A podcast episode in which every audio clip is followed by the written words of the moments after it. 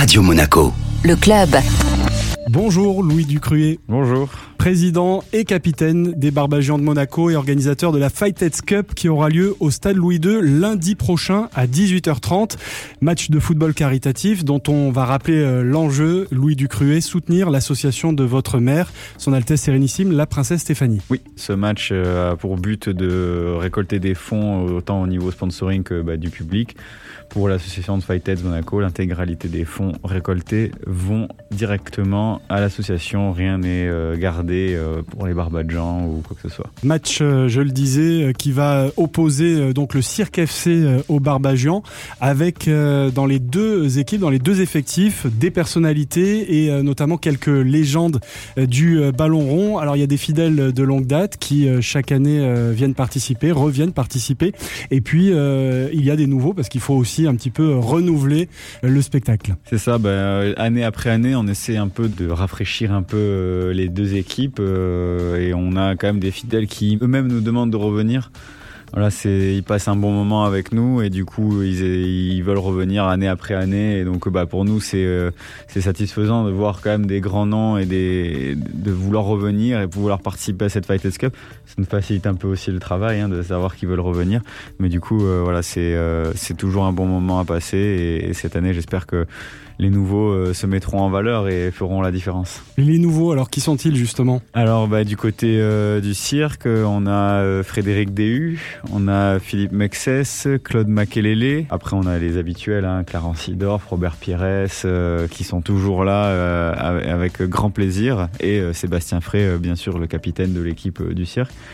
Et niveau Barbadjan, on a Daniel Subasic, l'ancien gardien, gardien de Monaco, champion en Ligue 2 et en Ligue 1 euh, après, on a euh, aussi euh, Nabil Dirar qui nous rejoint, Ricardo Carvalho. on a John Collins aussi, Pontus Farnerud. Euh, on a Frédéric Nimani, euh, on a aussi euh, du coup Frédéric Piquion aussi qui nous rejoint. Enfin voilà, ça nous fait du beau monde tout ça. Hein. Ça nous fait du beau monde et nous on a bien renforcé l'équipe avec des joueurs qui sont quand même retraités depuis très peu. Donc, Et c'est un gros travail hein, d'arriver à faire venir autant de personnalités. Oui, c'est un gros travail parce que bah, il faut garder le relationnel avec avec ces joueurs, voilà, leur faire comprendre aussi l'enjeu de ce match, l'enjeu qui est caritatif parce que beaucoup de, de joueurs bah, jouent dans, dans, le monde entier sur des matchs euh, de légende où euh, bah, ils, sont, ils sont rémunérés. Et nous, voilà, on leur fait, on leur fait comprendre que c'est voilà, c'est vraiment du caritatif 100%. Il y a tout qui est reversé à l'association.